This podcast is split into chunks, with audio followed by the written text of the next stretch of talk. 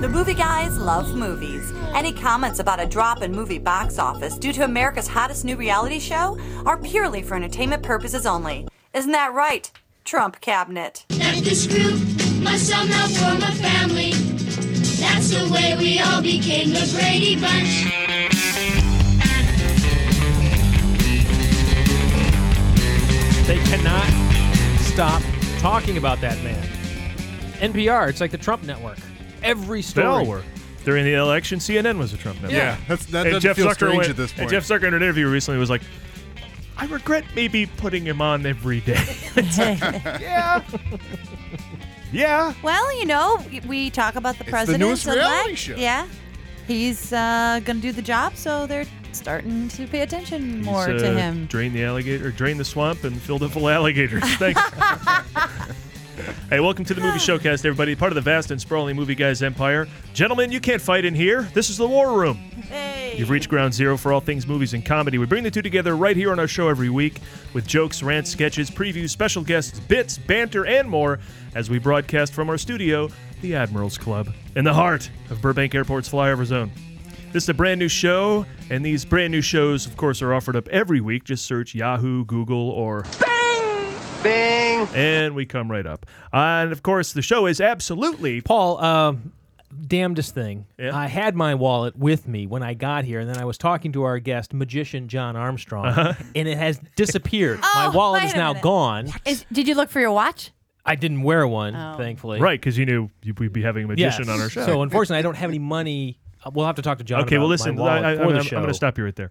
The show is free, Oh, so there's no need to have any money for the show. That goes for Fantastic. everybody listening Yeah? or watching. It's a free show. Okay. So you're welcome, America. Uh, listen, I'm your host for the hardest working comedy show in all the land, Paul Preston, here with Adam Witt, Hiya, freeze. I'm Batman. Karen Volpe.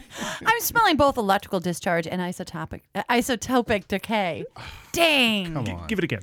I'm smelling both electrical discharge and isotopic decay. There you go. Gross. Ghostbusters, I imagine. Yes, How- it How many is. weeks now are we? Uh, Ever since July 15th, Ever it's since it been came out. Ghostbusters. and Bart Caius. Passenger pigeons have been extinct since 1929.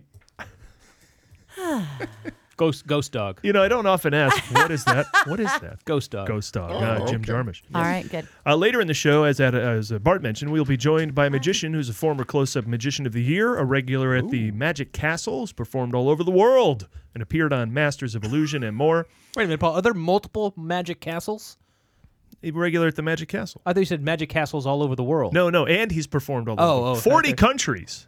Okay. I thought they each had their own magic castle. I certify that everywhere he goes, he makes magic. So if There you it could be a castle, it could be a house. It doesn't matter Could be where it a is. Magic house. He's also featured in the Makes new magical documentary house. Magicians Life in the Impossible, now available on iTunes and Amazon. John Armstrong will be here. Will be here. Da, da, da, da. Uh, and it might be a slow week out there movie wise, Oh. but we always bring you. Yes, the theme of this week's movies seem to be. Sure. Okay. Why not? Steering clear of Fantastic Beasts and where to sequel them by releasing almost nothing. Hmm. This week, we'll discuss a film going into limited release with a title that's been used at least once by every freshman filmmaker at UCLA La La Land. and just like the Avengers and Star Wars The Force Awakens before it, other major holiday films are apparently avoiding opening alongside the powerhouse juggernaut that is Incarnate. I don't do exorcisms. I don't use religious methods to treat the symptoms. I go inside the victim's mind to treat the disease. I evict the demon from the inside. We're in your head. Wake up, buddy. Something wrong, Henry? Just in time for Christmas. He's a he's a cross between like Charles Manson and some hard boiled He's got- 1940s cop. Right? I'm walking the beat that's Oh God, inside he's your head. So hard boiled. I'm walking the beat, but it's in your head. Yeah, that's good. I like I that. walk in the meeting. Yeah, and he's all scraggly and scruffy. God, yeah. Until he goes in your head. Then you notice if you've watched the trailer. Then he's all s- slicked back and he's cleaned up. Well, there's a whole party going on in my head. Do you see the people he's meeting in there? Yeah? Yeah. They're all dressed up. They're having cocktails. There's That's music true. playing. They're all at a club. They're all Yeah. doing like like bottle service. Exactly, in Yeah. a lounge somewhere. I got bottle service club. in my head. Yeah, if I'd put your best face forward if I was going into somebody's head. Could be anything you want. But Clean I- up, put on a nicer jacket. but I agree with you. Just in time for the holidays? Yeah, re- insane. There's one of this these. movie- There is one of these every year. Did wasn't didn't the there? pyramid come out around this, This is time? going to make a gazillion dollars. For somehow they they figure out Blumhouse, when to right? release these. Yeah, they Yeah. somehow figure out. and it makes a bazillion dollars by making 35 and still Yeah. getting seven times the budget by doing that. because they hit right in the pocket, like Adam's saying. There's Somehow- no competition this week. Yeah. they are such a site. What's the pyramid one? What are you talking about? What was No, the- that was see exactly. Oh, the one they go in the pyramid. they go in a pyramid in Remember- South And then America. it's upside but- down and the then- other way. And Okay. something was going to kill him. It- I think the joke we made was it was every every scene was shot for only eight feet. Oh yeah, because it was it's all only head, have to light eight feet. There you go. headlamp lit. Yeah, That is the great thing about haunted house movies. You don't have to light much of it. just the next eight feet. Especially point of view, right? The the first persons. Uh, oh, and there's a movie coming out called Jackie that we didn't cover, but this this this might be a plague of this time of year. Too many movies at once. They keep waiting until the end of the year to release Oh. Yeah. all the award-winning movies. Then they all come out at once, and then that's not good either because some fall through the cracks. I certainly don't see them all half the time. But uh, Jackie is a documentary about Jackie Onassis starring Natalie Portman. No, it's not No documentary. I'm sorry, not documentary. yes, Wow, she that'd be stars in the creepy. documentary. What's the opposite of that? They- it's like Zelig. They just put her in there. It's a biopic, right? Biopic? Yeah, bio. Yeah, it's a biopic. Yeah. But it's Natalie Portman who, for a moment, when I was watching the trailer, and uh, uh, to your point, Paul, I had no idea this movie was even in the ether until we were talking about it. Um, but I thought, as soon as I saw Natalie Portman, I thought, ah, another British actress getting. I'm like, wait a minute, Natalie's not British. She's not British. She just You're came funny. across very She just British. looks so proper, yeah. like Jackie. Well, Jackie had an interesting little accent because she had one of those Newport accents. So it's Boston. affected She had a Boston. accent. uh, sort where the of Onas- upper Onassi class came from? Boston kind of. because Natalie sounds like she's doing a female Jack Kennedy. yeah, it's it's kind of uh, his wasn't hundred percent Boston either. It's this weird combination. I will always love you, uh, Jackie. Do you, do you know who's playing Marilyn? She's got to be represented. Oh, I don't know. Oh, I would imagine. Oh, that Hmm. Right? could get some beefy drama going. Just saying. I think they should go Tarantino, d- like in Inglorious Bastards. Instead of having you know Hitler survive, they just kill Hitler. I think that they should. They, those two should duke it out. Well, spoiler alert: Yeah. Jack Kennedy does die in this movie. Well, all right. But no, you change it up, right? Connolly gets hit. JFK pulls out a Yeah, couple of he Glocks, starts- right? He starts taking guys out of the tower and the hill. He's taking out. How everybody. about Jackie does that? And Jackie She gets all joins? She him. just Tomb pulls Raider. something out of her purse and boom. She goes full uh, honey bunny and grabs a gun too. and Jumps Yeah. on the then Marilyn car comes top. over the uh, grassy knoll with a to back her up because they had forged an alliance when they uh, I would wrestled watch in this. pudding. Yeah, Oh man, this. I hope the Rights. movie's this good. it writes itself. I am already getting disappointed in the real Well, I Jackie. said we weren't going to talk about it, and look at that. I think we've talked enough. there you go. Uh, but uh, again, there's just so many movies. I'm Uh sorry. oh. Paul, what is that music?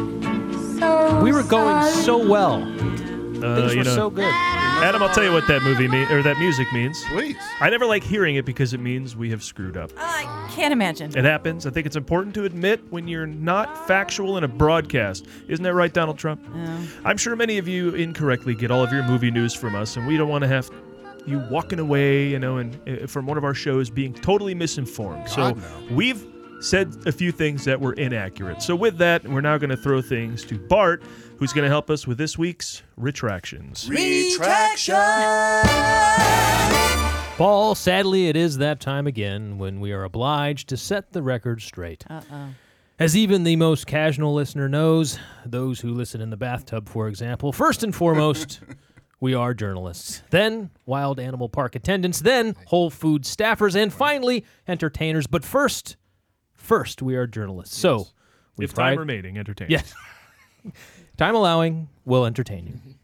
So we pride ourselves on being not just entertaining, but accurate, and in turn pointing out the very mistakes we ourselves have made. Now, a couple of weeks ago, Paul, our guest, the great Lisa Ann Walter, taking what is going on? that sentence has too many. Paul, our guest. Paul, our guest, the great Lisa. Okay, I'm talking to you. You can take Paul out if you want. No, I'm talking to you, right? Sure. Whatever. A couple of weeks ago, Paul, our guest, the great Lisa Ann Walter, talking about Edge of 17, referenced the movie The Little Foxes. And unfortunately, you said this. You know, she talks dirty. She's, you know, she's uh, Yeah, not, right. not of age. This is So kinda got kind that- of hot. Yeah. That's what I'm saying. Little Foxes. That was one of the original Oh ones. yeah, Christy McNichol. Yeah. who turned out to be gay.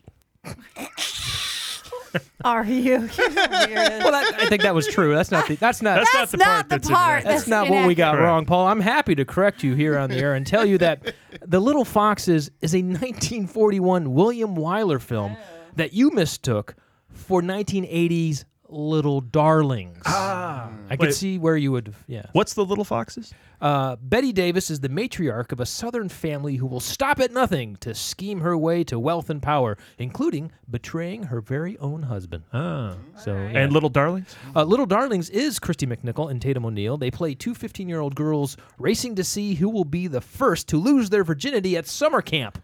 Yeah, those are different. Yeah. yeah.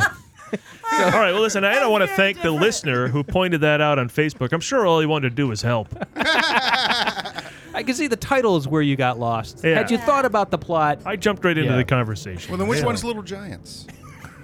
Never mind. I'll figure it out on my own. Time. Yeah, that's right. Rick Moran. I don't know. Who, uh, is Little Women a movie? It is. Don't just stop this. We're gonna, anyway, I'm we confused enough. apologize to him and anyone else, anyone else we may have offended, so or confused, as a matter of fact. So. Great. All right. Well, thank you, Bart. It's important to point that out. Anything else? Yes, actually, there is one more thing. We were previewing the Disney hit Moana, and Karen. Uh oh. Sorry to bring you up in all this. Described the demigod Maui, who could change into an animal. You described it like this. Well, Paul, he could change into a hawk, making him Disney's Manimal. The clip continued with Paul challenging Adam to remember who played Manimal, Manimal, Manimal, in the hit 1983 NBC television show. That's fun. Adam, did you write that? Yeah. of course. That's Manimal. And great. who played Manimal? and who played Manimal? What I meant to say there was Simon McCorkindale. Uh. Ah. Okay. Mick Corkindale? That's not really a Simon- retraction. though. It's not like you got it wrong. I can forgive you for not saying that, right? But I, I couldn't pull Simon McCorkindale out of the deep reference pool. I live in shame. I live in shame. is and my rightly so, point. and rightly so. But here you have redeemed yourself. Uh, but you know what makes everything better, Adam? How about the music from Manimal's Oh. transformation into a panther? We have that. Oh!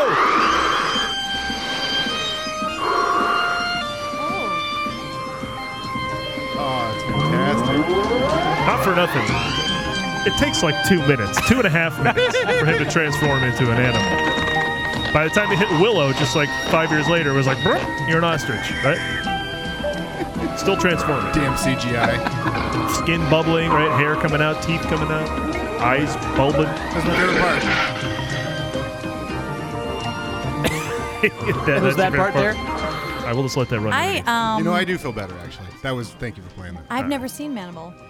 oh, I never saw that yet. It was on the two channels I got as a kid. Yeah, he lived in the middle of nowhere. Okay. You had like 12 chances. No runs, I think. I never saw it. I, I still probably don't. watched Facts of Life again. Still turning into a panther. Still not quite a panther yet. All right, well, listen, we, with that out of the way, I'm we sorry, can get- Paul. Paul, we do have one more retraction, and unfortunately, it is I myself who said something a few weeks ago. Actually, I said this about Boo, a Medea Halloween. Having saved Christmas and gone to jail, Medea takes another page out of Ernest P. Worrell's book and gets scared stupid in Boo, a Medea Halloween.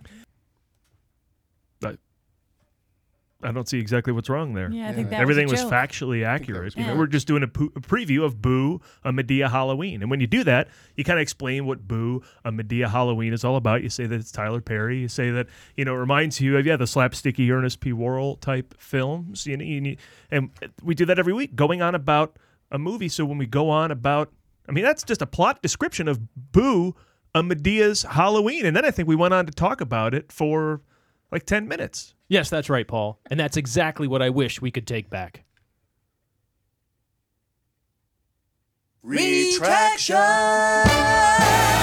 All right. that's Again, the enough. hardest part of that bit is not talking during the During the funny funny pause? pause. During the comedy pause? Ah! We finally got our pausing down. we don't be tickling or nothing. All right, speaking of talking about movies for 10 minutes, Okay, go ahead. uh, on to our first film. Mo- Film. movie makers hit the dictionary to bring you incarnate, the latest adjective in cinema fear. When a young boy becomes possessed, you know there are going to be a lot of people on the ceiling. That's how it is. Adam, let's talk about it.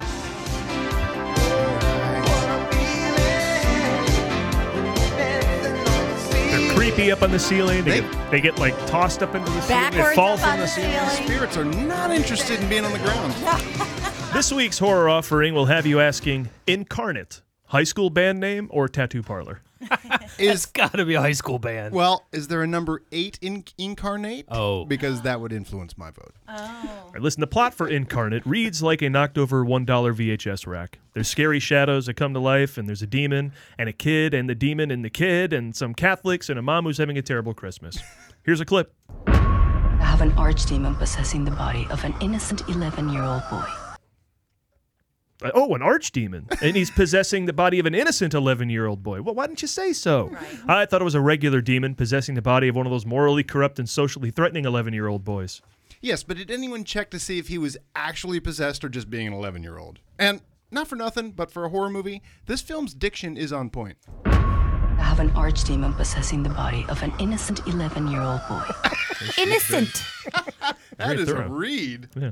Another story where an innocent kid gets inhabited by evil. Why can't evil just inhabit things we already want to destroy? You know, like rats and cockroaches, the remaining VHS copies of Battlefield Earth. If four other movies this year were any example, you can't have an exorcism without an exorcist. And when all the best exorcists in the exorcising business, Now come up and open arms, pick it up, dig back, and two hearts. Now do it again. Here we go. not that, not that kind of. Who exorcism. is that? another kind of Is that Jody Watley? Ah, Hilarious.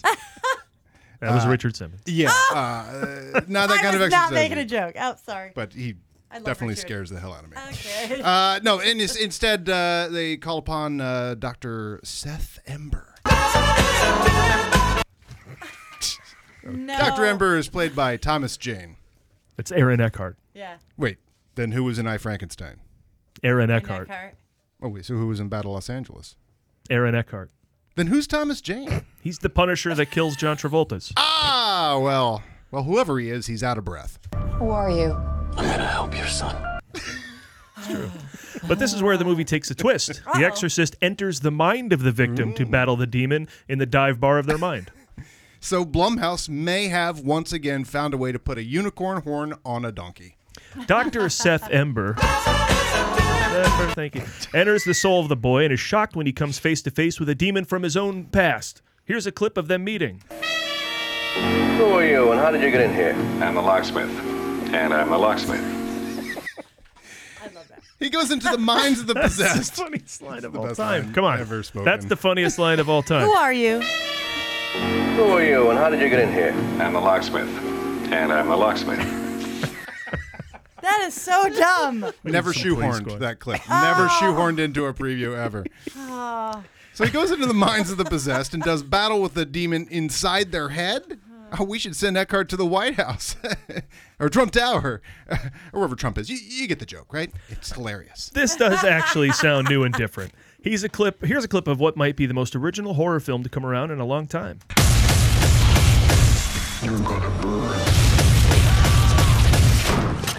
It I just may- sounds like they're shutting doors. Yeah, I may have spoken too soon. Yeah.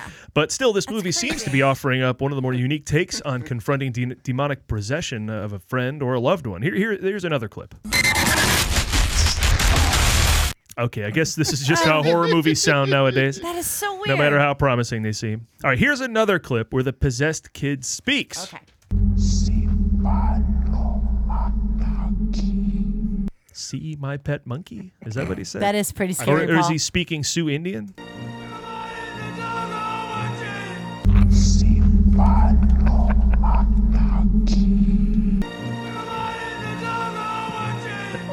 It's the uh, same. Yeah. As we mentioned, this movie stars Aaron Eckhart as Dr. Seth Ember. But it also stars Carice Van Houten. It's nice to see a movie that isn't overly concerned with star power to carry it to the box to box office success. Good for you, movie. Way to buck the trend of casting well-established and proven box office draws. Let the story be your anchor. I'm sure uh, Sienna Shanaday as girl vanishes at park, Pet- Petra Sprecher as homeless woman, and Lawrence Hennigan as cab driver will be more than enough for audiences.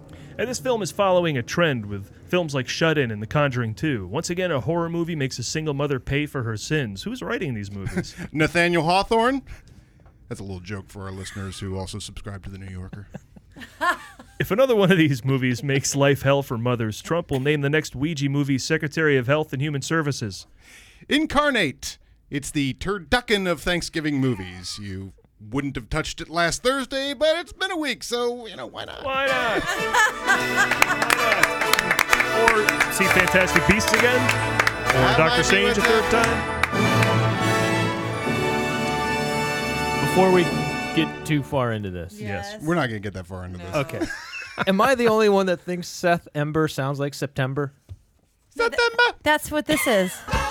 September. Yeah. Seth Ember? Okay. Yeah. Seth no, Ember. that was wonderful. Yeah. Oh, okay. Good. I, didn't liked know it. if that was hitting. No, it hit by the fourth time we did it. I I'll- really I'll- think that I'll it await hit. the emails. that guy who had a problem with the, the little foxes will no doubt chime in. If I had read ahead, I- I would've- Guy's name isn't September. but you could have said it Seth Ember. Yeah, I, right. I- so I- I feel like I pronounced it wrong, you know, to, to, Seth to, Ember. to go with the joke. I thought it was I Seth like Ember. You know when September. this was supposed to come out? Seth Ember. September. yeah. 21st of September. Ah. That's right. yeah, one of the previews had 30th, the actually, September, yeah. and then the other, and it said fall, and then the one underneath it said winter. Yeah, it got moved to the week Hmm. It after got- huge the holiday movies with. Wait, it low got confidence. moved from right before Halloween. Yeah, how's that?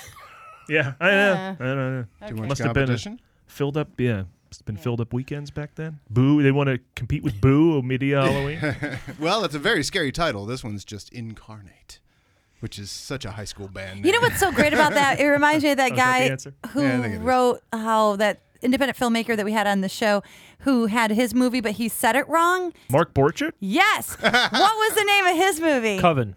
And It was Coven. Ah. so incarnate or incarnate. Incarnate. Yeah, he doesn't want to say Coven. 'cause Let's it's- or call Coven. him and it's find out. Coven, Well, he doesn't want to say Coven because it sounds like oven. He likes right? it Coven. Coven. We only have about an hour uh, left of our show, so I don't want to call him to find out because that would take an hour. I actually thought watching this trailer that it was a real unique spin. I think it's a on- good is. idea. It's He goes kinda cool. into the people's minds and does battle with the demon there on like the demon's turf. I think which it's a thought was great cool. idea. It's such a Yeah. new, interesting take. Yeah, I thought it was pretty clever. And then And you- again, one location in their mind. that was dumb. that was really well done. and you, you get to skip to different locations because inside their mind, I don't know. I don't know what you guys would have in your mind. I mean, uh, this guy. Yeah, is a I don't dive have a bar. car, you know. I guess I, I don't know. Oh, well, it's like I- Inception. I mean, they Yeah. had giant Yeah. fortresses with James Bond snowmobile fights and you know and everything. Yeah, they had to- all sorts of different places to go in that in that mind. You could do the same here. not on this budget. Then not this place. They won't, but you could. Yeah. Again, it's going to be inside, you know, a bar. Yeah, it's gonna be. He's gonna go to from a single location to a single location because that's how Blumhouse does it. And their s- true psychic power is somehow nailing these dates. Sometimes I have a feeling this could make thirty million dollars on a million dollar budget Yep. because they just somehow kn- they know these dates. I think that's the real psychic power of the of Blumhouse. Uh, Yeah. who has the It's first far. name probably. It's totally far enough away from Christmas that it's going to be. Um, no one's even going to be thinking about Christmas movies yet. Yeah. It's perfect timing. Yeah, exactly. So Aaron Eckhart is in this. I remember when I went to see a Q&A with I Frankenstein or yeah, it was I Frankenstein. Yeah. and he uh and he yeah just he was so excited to get up and take his shirt off and show everyone his abs he had really? worked out for the part you know and he got to be like check this out He's like, everyone's He like probably yeah. hasn't eaten in two months. I'd be excited to show He that does too. not strike me as the type of guy that would be like that, like Yeah. all about that. that guy i guess he Maybe is he 'cause thought it was funny. Yeah, maybe it That's was a joke, charming. Paul. Yeah. Maybe you missed it. i don't know it was weird i felt it was weird i was like okay yeah, you're ripped what Did the woman sitting next to you think it was funny? Did she feel uncomfortable? she Uh, probably who was appreciated it. Might have enjoyed it. I don't think Yeah. there were any women on the i frankenstein panel Is you think there's any regret for anybody that gets super into a role, but that role is I Frankenstein. You know, like like he, he really went all all there. It's like when I saw Suicide Squad, I was like, Jared Leto was in that movie for a minute, and I heard for a year how into that role he got, and it's like. You know, it's, it it brings to mind the sketch of the extra, or, you know, the extra background extra who just spends w- m- years studying crowds. You know, That's awesome. the guy i always say avoid the guy who brings a chair to the set he's a professional extra don't engage in conversation with that guy Don't make eye contact. no, But um, yeah, so I don't know. He's he's in this, and you know he was in Sully, and he was great, and it was great. See, I didn't get uh, that for every impression. Sully, he puts out a uh, you know, an, an I Frankenstein. I didn't or get a- the impression that his career was was worthy of incarnate. I thought he was doing well. I did too. Yeah, uh, well, Aw. yeah, we listed him at the top, Battle L.A. Yeah. Mm-hmm. yeah, and he shows up in those every once in a while. And he shows up in Aaron Brockovich and Dark Knight, and Right? He's so good in Aaron Brockovich. He could have taken his shirt off in that. He must Yeah. be getting points on this because this is going to make so much back end money, right?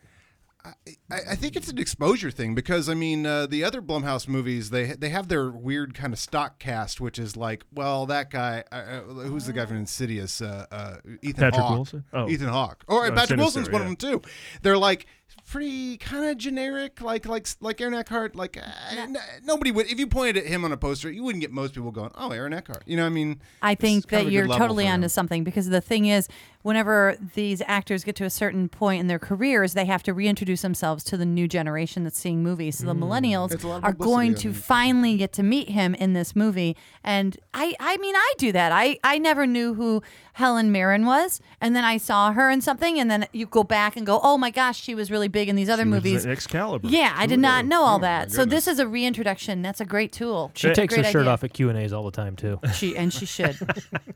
and the yeah, like no one's gonna go. That's the guy from In the Company of Men, Right. Right, Yeah. The- yeah yeah his So you're- debut with Neil No, Labute. that's good to know. That's a good idea. Yeah. All right. which I could well, I could watch that again but it doesn't matter. He has the Dark Knight forever. I mean, he's Yeah. great in that. Yeah. All right, for our next and final film of the show, finally, Hollywood focuses on itself Oh, in La La Land. La La Land is the nickname that everybody calls Los Angeles unless they live there. Like people from Frisco. Yes, and it's never called the OC, by the way, people here either. I live in Hollywood. Sometimes it's hard to tell what's real and what's not. I watch the trailer and people suddenly burst into song and dance That happens in real Hollywood. and they fly through the air. I've seen that in uh, real life also. Emma Stone plays an out of work actress who never gets the part she auditions for. Okay, that part's fake. Yeah, I bet it rains in LA too in this movie. well, it's going to be an awards contender, so let's talk about it. Here we go.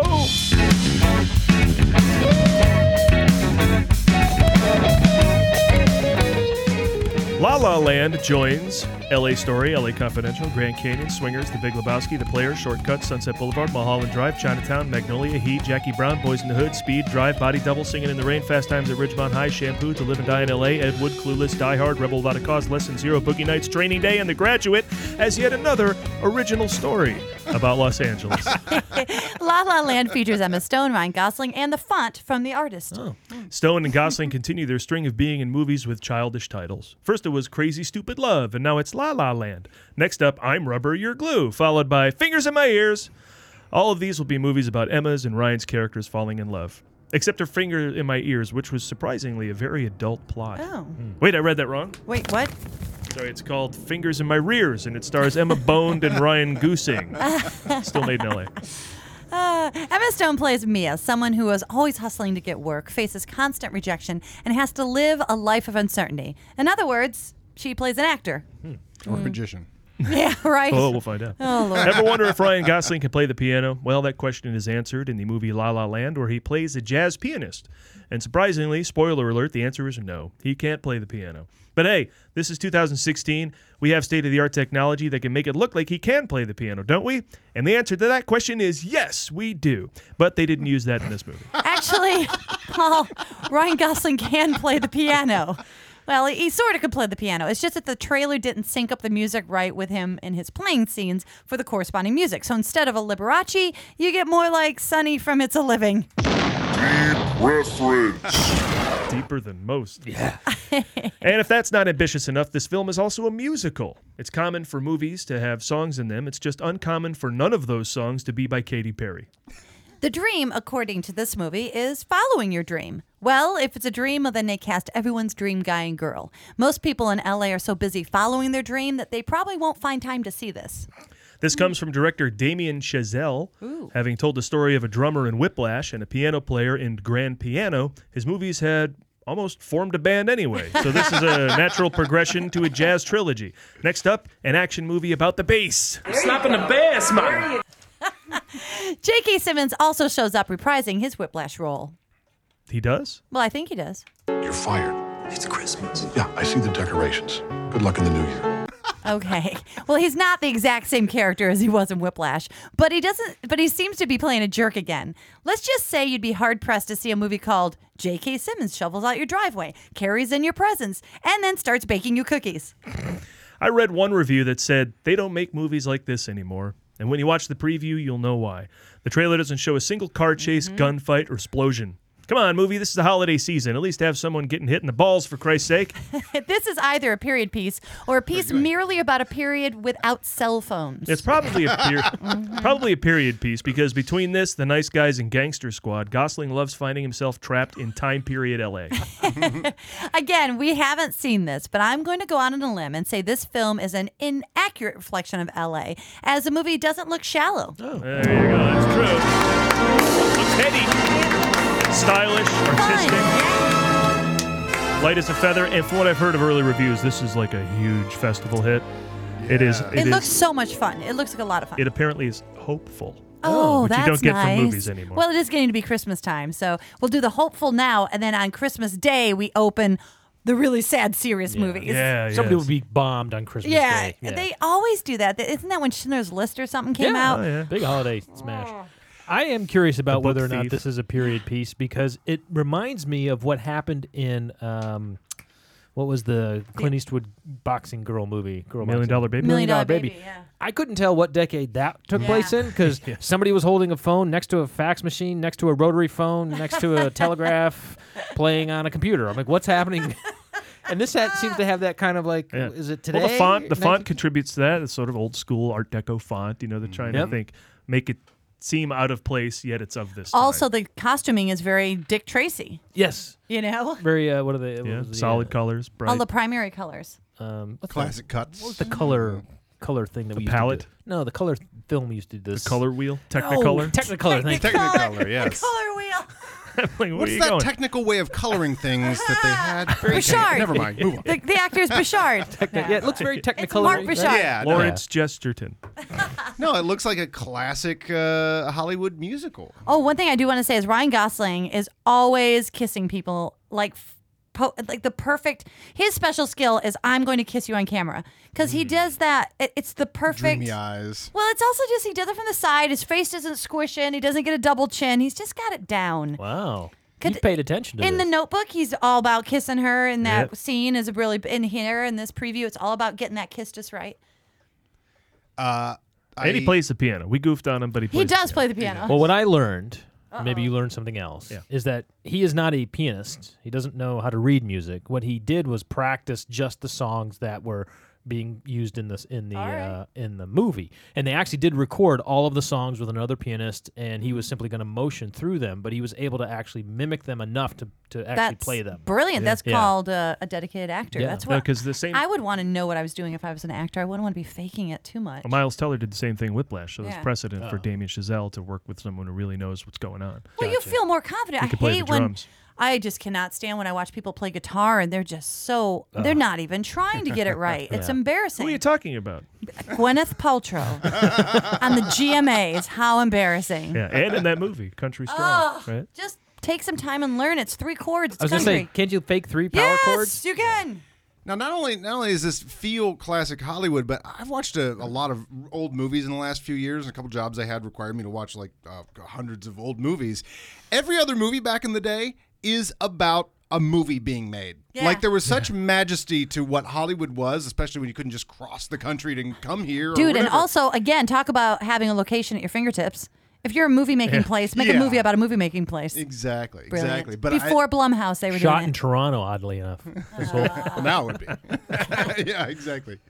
All right, well, enough new movies. I can't wait to see La La Land ever since I heard about it out there on the festival circuit and the director of Whiplash and those two stars. I'm in. I know we don't do what did you see this week, but Paul and I last week, uh, last night, just last night, we went to see The Founder with Michael Keaton. Oh, Fantastic McDonald's about movie. Ah. McDonald's. Oh, He's so back. It's He's so great. So Love good. Michael Yeah, he Keaton plays so Ray much. Kroc, and- oh, oh. my God. That story is fantastic.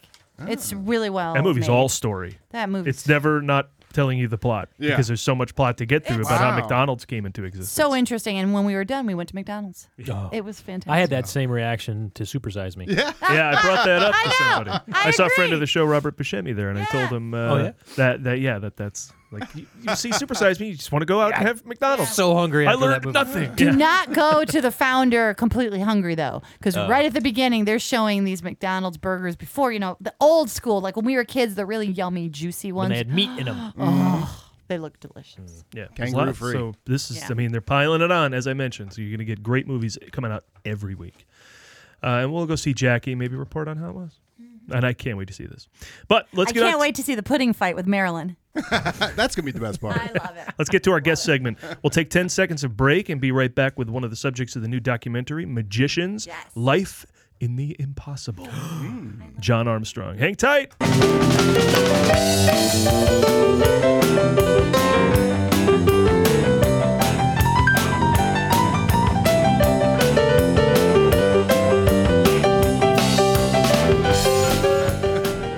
And we're back with our guest, one of four magicians featured in the new documentary, Magician's Life in the Impossible.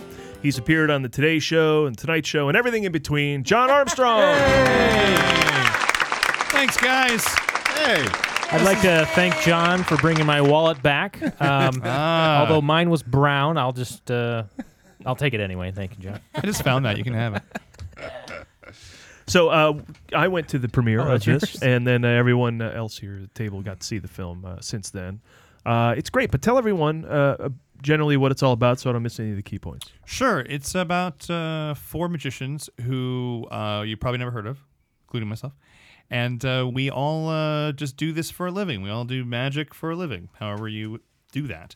And uh, that's really what the story's about. In About, four like- different ways. Yeah, in four different ways. Uh, uh, there was one gentleman who's trying to get a TV show. Uh, there's myself who's just going to just go out and grind my act. And gentleman who was at one point uh, Johnny Carson's favorite magician, but that's a kind of a uh, that's a credit that doesn't get you far these days. and uh, where are you going to go with that? And then another gentleman who's like a stage illusionist and does big big stage illusions that kind of thing, which I don't do.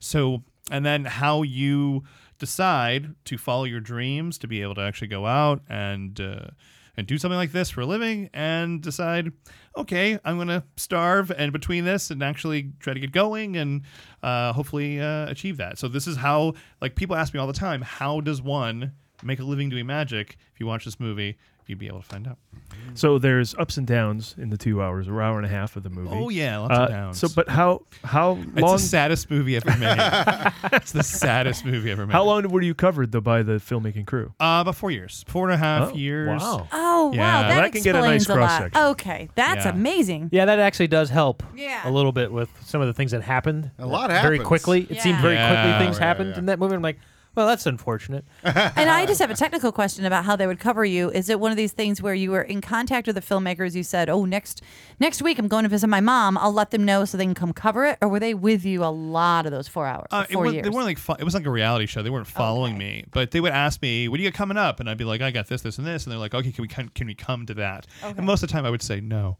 Why is that? because I just get to at some points I just got so annoyed with them. I was like, "Stop it, uh, stop being there," and uh, like you're filming me in the bathroom and stuff, and it was ridiculous.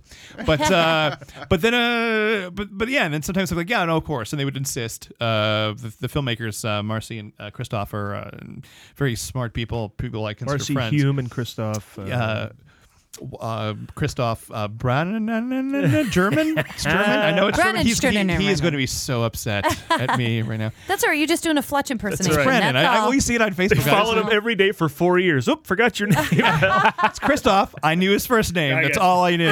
That's all I needed. But uh, yeah, then the, uh, they would they would come on with, with me to certain things. So it uh, it was interesting how they always ended up getting something. I guess that was good for the film because there was so many mundane gigs I didn't let them come on that nothing happened, and then they end up getting there for the stuff that I guess uh, stuff happened in. now you said that it was kind of a, a, a movie about four different ways to make a living at magic.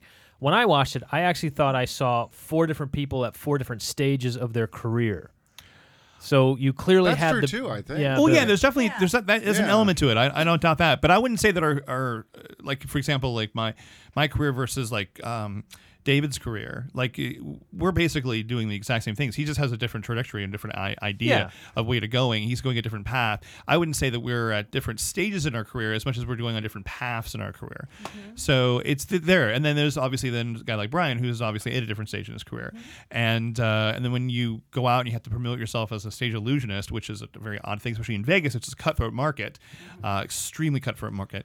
Um, that he is doing something on a completely different path. But again, it's different. You know, I'm like it's not necessarily I'm the beginning of my career and he's at the start end of his career. It's more or less like some career path, like timeline stuff, and then just some like different approaches to getting making a living at the art. So who was the German? What was that guy's name? Uh, Jan Woven. Jan Jan Woeven. Woven. I, I for years I would just say that to Marcy. I'd be like, "Oh, you're going to film Jan Woven today?" Uh, yeah, Fascinating Jan character. Woeven. Did you get to meet all those people? I know, I know Brian. Uh, I've known Brian for years, way Uh-huh. before uh, Brian Gillis. Brian Gillis, yeah. And then I knew David from the castle. You know, I, we were friendly. Um, and then I think I met Jan like twice. Uh, I, I, you know, it's just someone I would never, my, my world would never really cross in- into. I got, I saw a show. It was a good show. Yeah. Uh, and uh, he came and saw me at the castle once. As well. Perhaps you could have more dancers in your show, Sure. just like he does. I want dancers. I want to know what's up with Frank. Who's Frank? Yo- Jan Uven's buddy, friendo, That's his manager. manager, Manager And- partner. I think I partner. believe they were actually guy who yeah, watches him romantically do involved. uh, Workout. 1960s Oh, it was so calisthenics in the funny. front lawn. That was so. That was more CrossFitty stuff, I think. Was it actually. CrossFit? CrossFit. Yeah, they were. They, they did like um, like uh, what do you call what is the thing? Like Tai Chi type of No, thing? it- it's like- Lunges. They were doing. There were lunges. There were some lunges. There was lunges, and then they were like pushing down on. They were both on the pool by the pool, and they were doing that back push. and They were- They were doing burpees. We're definitely doing burpees. Burpees, That's- yeah. burpees. That's, yeah. I am in charge of watching him do burpees. That's that was essentially that scene. That was that scene. They were, Yes. uh, yeah. That's a Because you very know good some burpee. magicians start to eat. But that, that but that's a perfect example of Oh, the- that's a great example because I was actually super fat during. That's another Yeah, reason why I you're hate so watching that great. film. Because I'm like, I am so fat. He's not anymore. Check out the YouTube page. Oh boy. Yes. How much uh, weight did you lose since? since Uh, uh, Oh, but 75 pounds. nice. nice. good for you. Wow. Thanks. Well look at done. He made it disappear. Something I was just gonna Ah! and we Right. avoided a I'm sorry. disappear, and then you jumped in. with it. The joke I always I make at the, hate at the you. Q and A's. uh, This, this is the joke I, I love saying. This joke people say. I get on there like, "Oh, you look so good now." I go, oh no, I've always looked this way. Uh, I the camera just adds seventy five pounds. Nice. All right.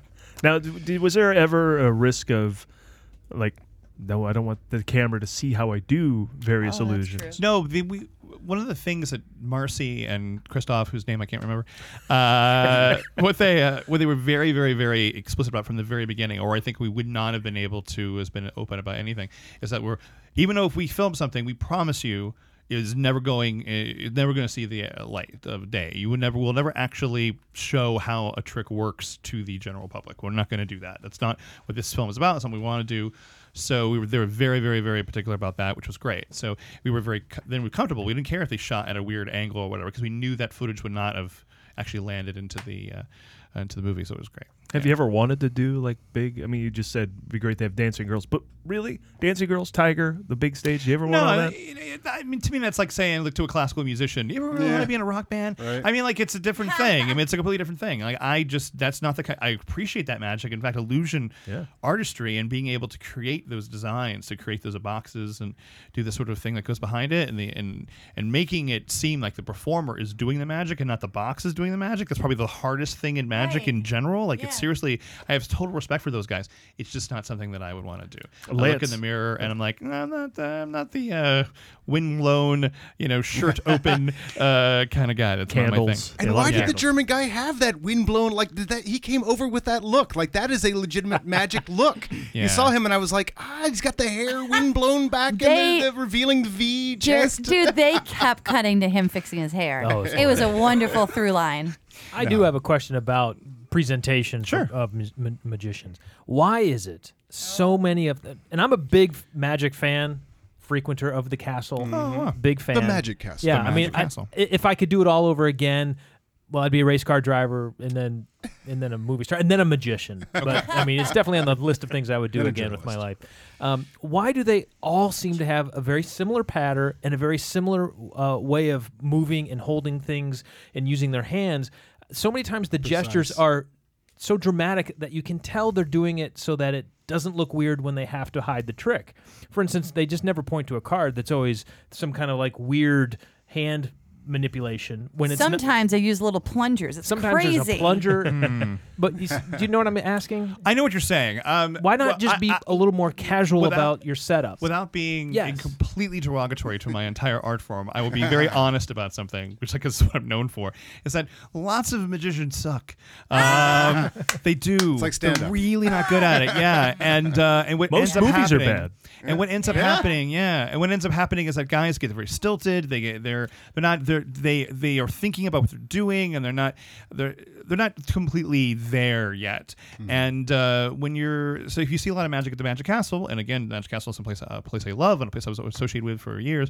You know, you you, you there's not always not every act you're going to see is the best magician in the world. but because I there's so see it- many magicians. I there, see so. even with really skilled magicians who are very good at, at the trick, but the presentation and the, and the manipulation of things. For example, uh, the Amazing Jonathan is the exception to what I'm saying.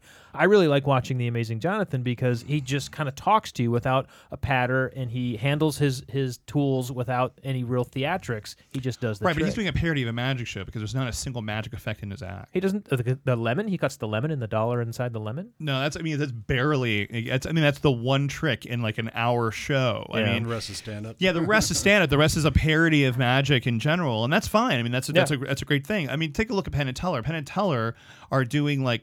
Uh, pol- political stuff and Yeah. stuff about their their thoughts about religion and psychics and how they don't like this or that or whatever and they're actually putting a lot of um, uh, thinking into what they do you know and we're talking about the windblown stuff and you know and that sort of that cl- cliche but the guys who were doing that amazingly, the guy who started all that was Copperfield. When you still see Copperfield show, Copperfield Yeah. it was, is the originator. The, the sad thing is, just much like in com, uh, much like in uh, stand-up comedy Yeah. or a lot of things, there's a lot of people who copy other people, and they can get just they can get just far enough in their career copying, so they don't do anything original. It seems like They if you stop. could just be, if you could just break that mold, you would, you would, as a magician, not you, John Armstrong, but just as a magician, you would go so No, much I'm further. very good. Because, well, no, because you would have a But so much a John- different persona. than John did everybody find else. his own voice. Uh, that's kind of what you're looking for is your own voice, your own way of being. Yeah. And I, I appreciate that. I noticed that it was very different, obviously, by than the the- German.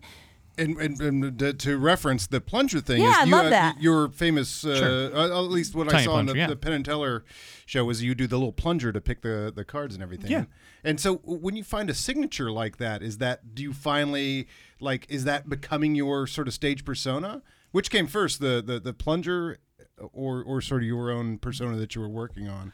Uh, Or a I would signature, s- I guess, would is what I'm say saying. that the the way that the voice that I finally found to perform magic in came from a lot of different places, and it's a very long story. and It's probably kind of boring, but the but the the main point is that I finally got to the point where I was like, oh, okay, this is who I am. I'm just going to be excited about who I am and put that out to the audience and, and and throw that out there. The more um, think about it, the best stand up. I keep going back to stand up for some reason, but the stand up you see are guys who are coming from an actual honest place and trying to put that out into the into the world. And I didn't necessarily want to do anything political like Penatello would, but I wanted to put who I was and be honest about it and put it out in the world. And so once I had found that voice, things like the tiny plunger and stuff like that, the sort of little bit of whimsy that I was like, adding and a personification to the prop, and sort of like trying to take things that can, can be considered to be very mundane, because come on, we've all seen very bad, boring card tricks, and make them it make something really interesting and exciting out of it, and uh, something where you actually want to like cheer cheer along the little uh, the little story of what's going on, and uh, as opposed to being spoken at, which I think goes back to your what you were talking about earlier.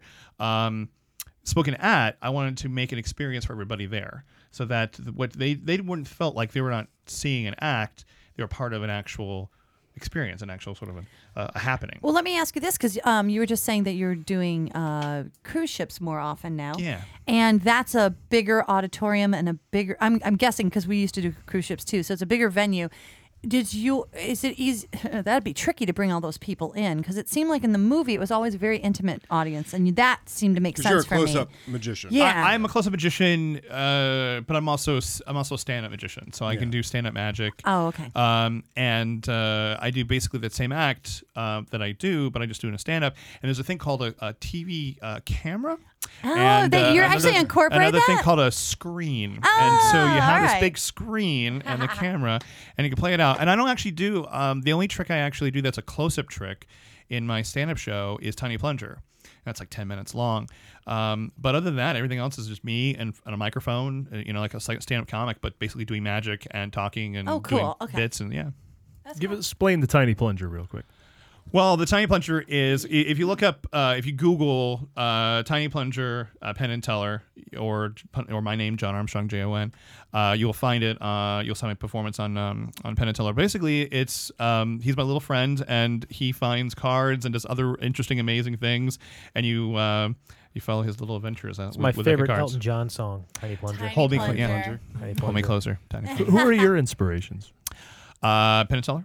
Yeah. Uh, I would say that's for sure. And uh, but in magicians, you probably never heard of a guy named uh, Martin Nash, who was a Canadian magician who uh, did sort of like gambling, cheating acts with the magic, and another guy named. Um, uh, Leonard Green, who you might see, he's actually has some videos out there um, that the main public have seen, and uh, he was an amazing Swedish magician who did just insane things with cards, and mostly with cards. Uh, that's the kind of magic that I was really interested. in. I was really, really interested in cards from a very early age. What is the hierarchy of respect for acts? Because I, when I see stage shows, Who's the prop comic over? well, or what, what I mean to say is when I see stage shows and swords are going through boxes and people are not getting stabbed, I, that to me is, it's just, I know there's a gimmick. I know it's a fake sword. I know it's a box. For me, close up and, and sleight of hand is a more skilled execution of, of magic and not so much a prop or a gimmick laden. Um, so is there that uh, division among magicians or do you, I mean, or stage acts really what you're all trying to accomplish or? no, not necessarily. I would say that the, uh, I think magicians who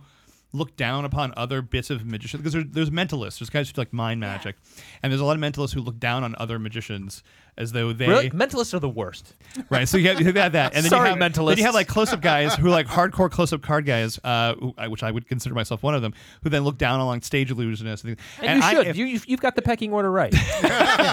it goes close up, and then under that is stage, and under that is mentalist. and then bullcrap. mime. And then but, mime. Uh, and then mime. But but but no, seriously, i- it's my opinion that if you look down, if you if you somehow cut yourself off from another part of the art form, then you're an idiot. Then you're an idiot. Yeah, I would Like, agree with You that. need to like learn as much as you possibly can from everybody, and uh, again, transcending the prop, like making somebody because some of Mm-hmm. the best magicians I've ever seen who are stage magicians.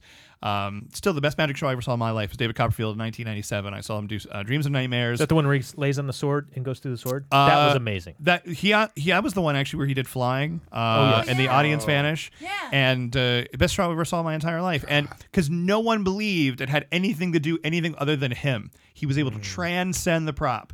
And the best magicians, especially in that era, uh, in that area, transcend the prop. You never think about the prop; you just think about how this guy is doing something insanely amazing. And he's sleeping with Claudia Schiffer. Yeah. Yeah, that That's was- what I think. that was too. good. trick he's ever pulled off. Not a bad bet. He did that to me at, at in my house. He slept with you? He That's slept- amazing. He slept with me. Oh my gosh. No, he freaked me out. He freaked me out, and I was at home because he was doing a TV special, and he did a whole thing where he put twelve numbers up, like the numbers of a Oh, yeah. clock. You I don't remember Sure, of that? course. And he said, "Put your number on once." I'm like, "Mm, "All right," and I put it on one. And he said, "Now move your hand over here. All right, now move your hand three b- this way and three numbers that way or two numbers that way and boom and then i'm going to take some away and your finger's probably still in a number i'm like yeah and sure enough it, it ended up that my finger was on the only one left after he took a bunch away and he was underneath it he pops out from behind it. it's the six and i stepped away from my television I'm like "Ah!"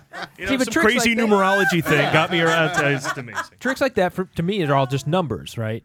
But I had a very similar experience with Penn and Teller many, many years ago when I was like nine or ten or eleven years old when they first came out, and I think they had Cruel Tricks for Dear Friends out at that time. and you could buy this, and uh, one of the bits was a bit that used a VCR. Oh sure. I know Now, exactly what you're talking about. This this is this is a moment in history that where everything just lined up.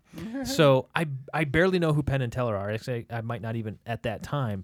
And VCRs have just come out. And my best friend is uh i- is a kid who's all his brothers are really intellectual. His father's electrical engineer, and going to his house and watching Masterpiece Theater was not uncommon. They always had something nutty on the TV that didn't look like real television to me because it was always PBS.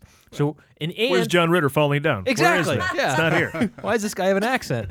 And and Robert is his name would always do magic for me, and his dad was an amateur magician. And so one day Robert did a trick that didn't go right, and I was just happy for it to fail for him, right? And he says, "You know what? Why don't we watch some TV?" And he turns on the television, and there's a guy reading the news, and in the middle of the news he goes, "Oh, this just in, is this your card?" And it was the card that he had just forced on me in the trick. Sure. And it was Penn reading the news. I literally No, no, lost no. my mind because there's a guy on TV talking to me about the card that I just saw in Robert's kitchen. TV can't be fake. Oh my god! I ran gonna, around that I'm going house. to correct you. The card you freely chose. Yes. The Yeah. card you freely chose Yeah. of any of the cards you wanted. the terminology I have no idea what you're talking about using that F This- word. this- but like I said, it was this great moment where everything in history lined up. Where he turned on the VCR, and I didn't pay attention to that because I he had just bought one. Right, he was the only kid in the neighborhood that had a VCR, so I didn't know how those work. So when the TV came on, I just thought, oh, the TV came on. And it was this really cheesy news program that I thought, I'm sure this is PBS giving me the news now, and I had no idea who Penn Gillette was. Oh, it was brilliant, brilliant, brilliant. oh, that's a, yeah, that's a great. bet. I do have a very serious question though. Um, Oh. I do could you bring ever- it down for a yeah, Um, if we could just get a little heavy. Do you ever get tired of not being able to wear all your shirts with the sleeves rolled down? Because you put on nice shirts and then you go, up, got to roll them up. Got a nice jacket, and then you got to roll the up. sleeves The, up. yeah. No, I, I purposely buy th- clothes now that uh, Are too you know, short? Like, that- that- no, the the the, um, the one part of the sleeve, like like the, the, the cuff of the sleeve, Yeah. is like a nice design. So when I pull it up, it's actually folds oh yes, over. yeah. The, the Cam Oh, yeah. from Modern Family, he does that all the time. Yeah, very- it looks nice to me. Like, uh, when I lost all the weight, it was like the first thing I did was I bought a bunch of Ted Baker suits. I'm like, I'm celebrating this, that I can actually wear clothes now. I always feel bad for magicians who put on really nice clothes and then when they do their act, they go, "Nah, scrunch him up. Uh, two important questions. First of all, uh, have you ever been told you look like Alan Tiddick? T- uh, Is that his name? Oh, oh, you do oh, look oh, like totally. It's yeah, fantastic. Yeah, from, He's from, so uh, good. Some Firefly, yeah. Yeah, you just put on some pirate outfit. You'll look like him from right, Dodgeball. Dodgeball. All right. Martin And- Mull. And Martin Mull. That's good too. Uh, okay. And secondly, was it, I can't remember, I think it was you that you went to visit your mom? Yes, And she was sure. saying how proud she was? Yes. I cried like a baby. Aw. I love your mom. It's the saddest movie ever. I told Oh you. my goodness. I, j- she was just so proud of you. She is. It was really, really sweet. Yeah. Okay. It's I sad, love that moment. just like life. It was so wonderful. She's just so proud. Uh, Well, let's good go. for her. Let's she go was back adorable. to that. So your your, your parent, you had parents who supported your move into. Uh, Yeah, my dad It's died a when I was magic- 17. Uh, kind of a tragic accident, and uh, my mom. Thanks, Paul. Uh, no, no, I'm just saying. And then, you know, just qu- I was I was trying to brush past that as fast as possible to go back to the answer to this question.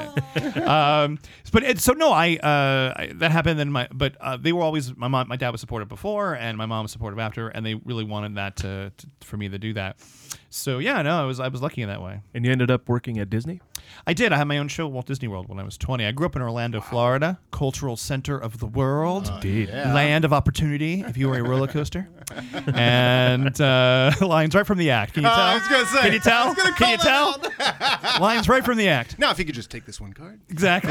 Yes. Hold on to this. Hold on to this. So I, uh, so yeah, no, I, I, I grew up there, and then I, when I moved, um, I lived in, lived in, lived in Orlando for until I was 25. Uh, from 20 to 25, I did my show at Epcot at the Walt Disney Walt Disney World, and I had I, I performed in a fake British accent. Did And, uh, yeah, I had to. It was part of the job. Good. Oh, out on the street there in front of uh, in the World no, I Showcase. was in the or- pub. I was in the Oh, in the, right, Ro- in the okay. Usa- uh, the Rosa Crown pub, and then I also would then sub for my mentor. When I met my mentor Terry Ward when I was 14, I would sub for him because he still works at the park to this day. 28 years later, five shows a day, five days a week for 28 years. No one has done more magic than that guy. That's cool. And uh, he, um, I would, he would when he couldn't do things, I would do like perform at the Diamond Horseshoe when that still was a, sh- a show, and I, I did a show at the like a street show in the boardwalk, uh, and then I would do um, like corporate events all over the Disney hotels and stuff. So yeah, I like basically that became my five year University of Magic. That's where I learned everything, and uh, and then I left there and I went to Vegas. I did a show in Las Vegas for. Uh, for about a year called Caesar's Magical Empire. And when that show closed, I realized that I did not want to live in Vegas uh, because Vegas is basically like. Um, uh, like the uh, like, a, like if the world took a trailer, all the trailer parks, and just going to push them together into one location. That is a wonderful description. And uh, Very- and so I decided, okay, that's done. I'm done with this, and I moved to LA, and uh, mostly to be around the castle. Most people around the Magic Castle. So Oh well, tell us about your involvement then in the castle. Uh, well, You held uh, a high, a rather prestigious position. I did. I was the well, I was chairman of the board of trustees uh, for a few years. Uh, I was on the board for eight years. I was the youngest person to ever be on the board. Still the youngest person, I think, to ever be on the board, and um, get elected. And then um, I was uh, on that board, and we helped run the castle through some very turbulent times. And now we're doing really well. Were you there when the whole land grab thing was going on? Yep, Yeah, I was there through that. And then I they was- got the new management. And Yep, and I was there through that, and I was there through the coup, and then when the president Yes. resigned, and I was through all the whole thing. When- When then when A- NPH uh, Neil Patrick Harris took took over the reins, I was basically uh, there's two boards of operations. This is so in the weeds. Here we go. Uh, Well, but I should I should preface by saying for those of you who Yeah, what don't is- know, Los Angeles Oh, right, the Magic Castle exactly. is a private club for magicians and It's a writers. mansion. Important. It's a Beautiful. gorgeous historic mansion. Yes, one board's like the operational board, and then there's the main board. Then there was an advisory board that was basically for magicians for running the magic type of things, and I was the chairman of that board, and so I was got I got to be the um, sort of like Speaker of the House to Neil Patrick Harris as president, which was kind of nice, and uh, uh, through some really turbulent times, and we were able to help save the place, including the fire when the place got on fire and could have bur- burnt down, and a bunch of other things. Because the place looks like one big fire code violation. Uh, yeah, it's up, to, it's up to code now, sir. It's up to code now. How dare you, Adam? I, uh, I'm pretty sure that's the case. Are you responsible for them getting rid of the beef Wellington on the menu? Oh, it's still on the menu. What are you talking What? about? It was Oh, gone for a while, wait, because, right? Because yes. wasn't there a different restaurant? So here's here's what Yeah, I know. Beta changed a bunch I of want you to different things. correct me because I, I will totally correct Please. you. So far, I've enjoyed it. So the restaurant I is have actually too, managed. actually, the John. restaurant is managed by a separate entity. It's like an That- individual. it used to be that way. Yeah, oh, it's, not, the way like any that longer. Oh. No, we- that's part of the coup that happened. Yeah. Oh, Boy, so in the weeds. You guys must be loving this at home. I hope so you guys the are cool enjoying thing this. about the Magic Castle for the, for the, the, the common person is that there is a big mm, uh, castle mansion that's just all magic, and and you go in there And there's a it look- dungeon, and there's and it close up looks- magic. It and looks like a big house showroom. from Clue, and then people are just doing cards Yeah. everywhere. It's And you have crazy. to wear fancy clothes to get in. Men have to wear a jacket. you have to be invited. I need to talk to you about this. I am sorry. Secret entrances? Boy, Bart is on fire tonight. I, I I had a, an experience with the castle through uh, through part of that. Right, Okay. so I was going to it before all that happened. Sure. When it was hard to get in, when they really uh, stuck to the dress code, and then it seemed seemed like eh, they were letting everybody in. Everyone had a gold card. Everyone was just handing out um, these these free passes. And there's like a year where it was just hapless rabble. They were packing it with way too many people. They were Hmm. overbooking it. They should have built a wall around And it. this was, I think, when Mm-hmm. the, the Bart restaurant demands issue was exclusivity. was- I do. I want to be. I want to know that I might get kicked out. That's right? true. Well, I'm telling you now, you will get kicked I out. think John could arrange that. I will, I will make. it- I will personally make sure that happens. I think from here on, yeah, your name's on a list, Bart. Hope you enjoyed your You're on time a there while you could do it. no-fly list of the Magic Castle. You haven't been back in a while. I tell. I can No, tell. I, I know. I went back as a guest of Tellers just uh, in March. wow, name drop. Uh, I, uh, Absolutely. But Wow. I didn't know who he was at the castle. every three, well, Who's that guy? I was not dropping that name. Yeah, every twenty Exactly. feet in that castle. I see. Well, uh, let's. Uh, wait, before we do, do you have any magic you can do for us? Can can magic be done on the radio? I- It's it's really tough. Actually, I want to try to do something that, uh, for people at home. This is I, I you were talking before about sort of like mathy things and Mm-hmm. things like that. But uh, all right, so this is a weird thing. All right, uh, look look at one hand. Put it out. Put it out like this. All right. And uh, let's start on the uh, the pinky. All right, and now you're going to put your, uh, your one finger on the pinky, and uh, you're going to move that finger uh, five times. ho- m- Move the other finger back and forth on the fingers, however you want. So, for example, uh, I can go one, two, three, four, five. So that'd be a random finger, right? If I went one, two, three, four, five, I can do that. So my point is, you're just going back and forth as many times as you want. So you're going one, two, three, four, five, or however you wanted to. Just do that. So right Oh, now, can we They use our have to be thumb? in secession. your thumb is part of your fingers. okay. Let's let's from now on we're going to say Yeah, yeah. thumbs are fingers, Alright. all five of the fingers. Ready? So we're- so ready. Uh, go- do that for me. So uh, move your finger back and forth. So, uh, one, two, three, four, five. So right now you should be on a finger. Okay. Yes. Yes. And uh, I can guarantee the audience at home uh, are not on the thumb and not on the pinky. So just go ahead and h- pull those down. So we have three fingers up. okay great. Just like the Girl Scouts. This Excellent. is their All right, symbol. now you're going to whatever finger you're on now. You're just going to move it over to the next available finger. Got it? Uh huh. Take the other two and put them down. Woo!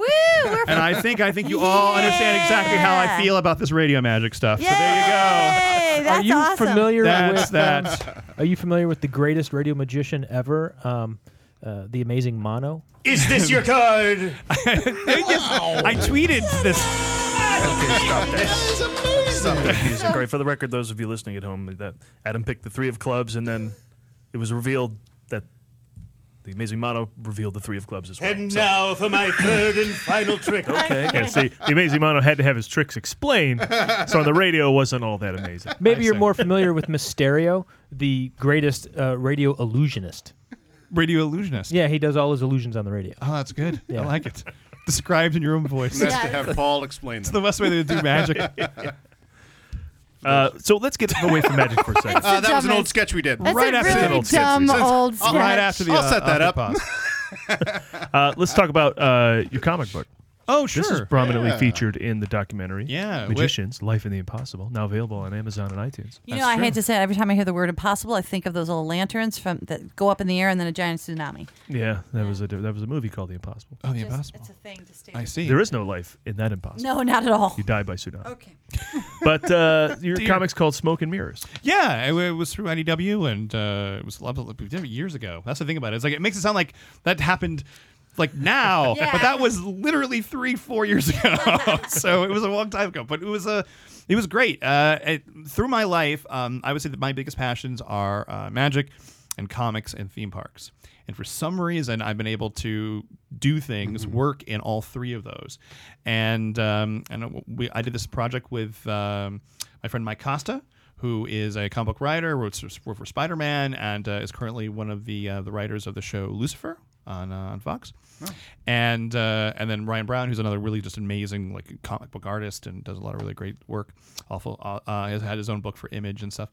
And so we did this book where we did magic as part of the comics. Like you read it, and it was a story about a magician like myself who got transported into a world where magic was real because me and me and Mike, uh, who was one of my best friends, Mike Costa, we would talk about how no student should have ever graduated Hogwarts.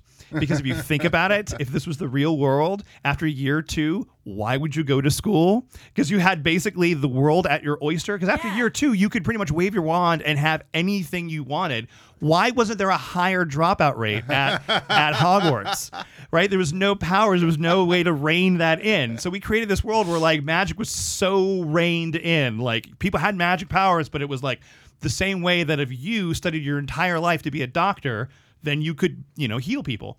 This guy could heal people with magic powers, but he had to spend his entire life studying how to do that. So when this guy from our world goes into their world where magic is real and is able to do magic at will, oh my God, what's going on because they've never seen sleight of hand before. They've never seen- seen fake magic. Hmm. Why would this? This is this is higher power. So they all think he has uh, real ability. So that is uh, was kind of the premise. And this one kid then is able to like figure out, hey, wait a minute, you're not doing real magic. You're doing something else. I want you to teach me. Kind of blackmails him into teaching him.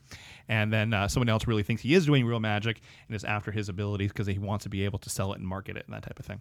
And uh, we had like bits in it where you can open the book and the book would actually do magic for you as you were reading it. So cool.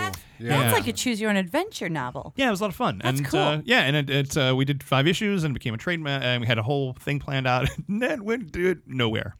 Uh, we were on like best list and things like that. People loved it, Mm-hmm. and uh, it was nominated for awards. And then yeah, it didn't didn't sell that well. So But now you get me thinking, why would you go back to the wizarding world if you know that's where Voldemort is and trying to kill you too?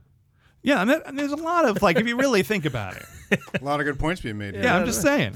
Uh, but what? So what was your Comic Con experience like? Because I love Comic Con. I, I ever go every year. Do you go Uh, every year? I'm Yeah, that's a cool. six, 16 year veteran now. Oh, Oh, wow. I think I'm- think I'm half It that. has changed. It has changed. I remember my first year I went. I walked in, I, I strolled in, I said, I'll buy a ticket. And I walked in. I'm like, you don't do that now. It's- that doesn't happen. You got like 12 minutes to buy a ticket. Yeah, yeah, and but it's yeah. sold out. Yeah, Oh, I, I'm, my. I'm lucky. I have a, few connections with the Comic Con board and stuff like that. So I actually I've been able to go and do uh, the, the the and I'm one of those professionals. like one of those badges. The Well, yeah, when you had Smoke and Mirrors, I mean, you had a, a yeah, look- I have been able signing to a write. place and I all that. remember as I was, we were inking the deal with IDW. The first thought that went through my head was not that I was going to make money from this. It was like I will never have to pay to get into Comic Con ever again. and This you were is the sitting next greatest thing to ever. uh, Kevin Eastman in the interview. Is it, were I you know. a turtle, Teenage Mutant Ninja I Turtles know, fan as a and he's kid? so nice and loves magic and like is Yeah. a nice guy. And uh, we, sp- I got to spend some time with him, and yeah, and and uh, you- the scene in the movie where the little the little girl is like super like amazed by the magic Yeah. trick that I do for her. Do you, you Yeah, remember Oh, yeah, this? Um, yeah. She's stunned. Stunned into yeah, silence. stunned. so that's Chris Ryle, who's the uh, the editor in chief of IDW uh, Comics. That's his daughter. and uh, and yeah, it's it's awesome. Like that that's that's in the movie and stuff. So yeah, that, that was a really great experience for me. And uh, every year I go to Comic Con, I have a great time. So Did you have a comic that you followed all your life, or when you were younger? I'm a big Batman guy. A big Batman guy. I'm wearing Captain America shirts because I, I like Cap a lot. I like the Marvel Cinematic Universe Captain America. I was never a Mm. Me big too. fan of the. Didn't I he wasn't- Mm, just nail that? He Mm. Like, really how do you- did. how do you- he really did, and did it in a and, and that they found an interpretation of the character that made it a lot more. s- I- I, I think was a lot more relatable than some of the versions in the comics. If you, if you um, but uh, I really, really, really uh, loved Batman, and uh, so I, I that was I, that was a. That was the book I still have and still read Batman to this day. I mean, it's why Scott Snyder did some really great work as recently, and some really really great stuff on there. But, uh, but now I have to admit that the more and more and more I read, the more and more I read Marvel, man. The more that's that's the stuff I've been reading for ye- uh, for the last couple of years and really into it. So the the, the new- the new Doctor Strange book is probably some of the best stuff that's out there right now. They've switched everything up too. We have like a female Thor now. Oh, we got yeah. Mm-hmm. female Iron Man. Yeah, Right? We all got a- new, all different. You've got to figure out how to sell comics that barely go past you know seventy issues. They seventy thousand issues is the average so- uh, sold rate of a comic. It's a really low amount, and it's amazing. Like um, they make so much more money off of the IP and merchandise than they ever do on the actual printed materials that go out, either Huh. the trades or the bo- of com- individual comics themselves. So yeah, I, it's kind of sad that I hope that uh, that the art form doesn't never completely dies out because it's it's so amazing and something that's been really really important to me because I'm dyslexic and um, reading pleasure reading is something I can't do unless I can do it in that sort of that small bubble form of reading. You know, the- Sequential art. Sequential art. Yeah, that's how I was able to actually really enjoy reading, and uh, I got through high school through because of Comics Illustrated. I mean, uh, because of Classics Illustrated, and uh, yeah, and that was that was my thing. So uh, I love um, really, really, really, really good s- start smart stories, and yeah, capes and tights, but not uh, not all just capes and tights. Some Saga. I love Saga, the Brian K. Vaughan book. Um, uh, Chew, which just ended, which is a really also fun book from Image. Hmm. Uh, never been a Walking Dead guy because I just find that so bleak. It's just it's, It there's is no that. end. There's no ending. If you think about it, they're they're, they're all screwed. There's just, nothing's gonna happen. They're all gonna die. I just I, just- I couldn't I couldn't get into that. Yeah, but, don't uh, get don't get comfortable with anybody. yeah. Did you read? In, you read Invincible? That's the Kirk. That's Kirkman Yeah, as it's well, a Kirkman right? book. Yeah, That and I that's got a, that's, into. that's a great book. That's Yeah. a great book. Yeah, no, and I and I like uh, Kirkman did a, th- a book uh, with someone else uh, called uh, Thieve, Thieve of Thieves, uh, which I really enjoyed. That It was uh, uh, the idea that uh, you know this guy was actually just stealing from other sort of m- you know master criminals, and I, I, I liked that idea a lot. It's good. We talked about being with Kevin Eastman. Have you ever performed magic for somebody that you really admired? Like, what was like someone you got really excited to perform Oh a yeah. show for? Oh gosh. Uh, I got to do uh, one of the greatest nights of my life is that uh, Erica Larson, who was the daughter of the founder of the Magic Castle and was the president, was president uh, s- uh, after Neil Patrick Harris, and I got to work with her on the board as well, and uh, she brought in um, uh, Joel Hodgins. Uh, Joel Hodgins from uh, Mystery Mystery Science Science Theater, Theater. Oh, and jo- Joel heckled me Ah. through my whole show. Oh my and I got to just go. I mean, and I was just bouncing back with him the entire show. It was the best. Ah. It was the best. I mean, I did a 20 minute show. Took about an hour to do the 20 minute show, and it was the great. It was the greatest time ever. And uh, so I got yeah, I got to do that. And then the next night, the, the very next night, she's like, "Oh, I have someone else I want you to do a show for," and it's it's Paul Rubens. So I got to, then I got to work for Paul and and do and he was awesome and just the exact opposite of Joel said nothing Uh, said nothing but he was awesome and really into it and really uh, uh, appreciative so yeah um, I've got to perform for people like that and I've got to perform for um, I did um, did the uh, the the two uh, uh, inaugurations. Uh, to uh, 08 and uh, 12 i was there and uh, i didn't get to meet anybody other than i perform i got to perform for uh, the bidens um, the second and, and 12 that was pretty fun so cool. That's really Oh, yeah cool. yeah they're really Wow. great and so yeah so i've, done- I've done some really uh, some i've performed for lots of interesting people uh, become friends with people who have uh, this uh, magic as a hobby which is fun jason alexander does magic and is really into it so, Saw like- him at the castle. yeah, through the he loves parlor, it. Yeah. he loves it, and uh, so like stuff like that, uh, people like that, uh, Steve Martin. You know, I've got to meet them because of magic, which is, uh, and it's always amazing to me when like li- like Larry, Larry Wilmore, uh, you know, Larry Wilmore, who I'm a fan of, is coming up to me, and goes, "Man, I love the trick with the plunger. Oh, it's so good." And this guy is talking to me like he's a fan of me, and I'm like, "You're the guy on TV, man. You're the real famous person. I am nothing." So you know, we're we, I'm a famous magician. It's like being a famous goldfish collector. you're, you're only famous to other goldfish collectors. I, I have a question uh, for s- people in the audience who may wonder. Neil Patrick Harris is the president of that. What? What? He you was, go- yeah. Explain. How does he? Does he do magic? Yeah, What- Neil what- was a Neil was a lifelong a he? lifelong uh, magic uh, fan and uh, aficionado, and somebody who has uh, done magic pretty much his entire life as a hobby. I mean, obviously yeah. he's got another career, he's got a day job, so he doesn't get to do the Feel like I've magic heard that, often. yeah. Um, but um, but he's real always been into it. And there's a if you remember like in um, How I Met Your Mother, there's been a couple storylines where he was like an amateur magician. Okay. Uh, the Barney character, and uh, yeah, no, seriously, Huh. he's really really into it, and just a and totally totally great guy who does really fun stuff. So yeah, That's very cool. Well, let me ask you the question we ask every guest who comes on the show. Sure. What is your favorite movie of all time? Pulp Fiction. Oh, Boom. nice. There you go. Laying it down. Just Yeah. nailed it. Easy. That's a record right there. uh, Good. I- iconic, uh, groundbreaking. Yeah, and I was uh, yeah, I remember I remember coming out. I was it was in '94, right? Was Mhm. it came out in Yep. 94? Absolutely. Yes. And uh, that was the year I graduated from high school, and uh, I remember going to the theater, not knowing what it was, saw the movie, immediately got back up, went back out, went back in, saw the movie again, did that twice. And uh, kept seeing it, and I think it's probably has the record right now. It's almost, I I saw Dark Knight in the theaters because that's probably my second favorite film. Actually, this one right here. Um, I saw it in the theaters probably like twenty some odd times.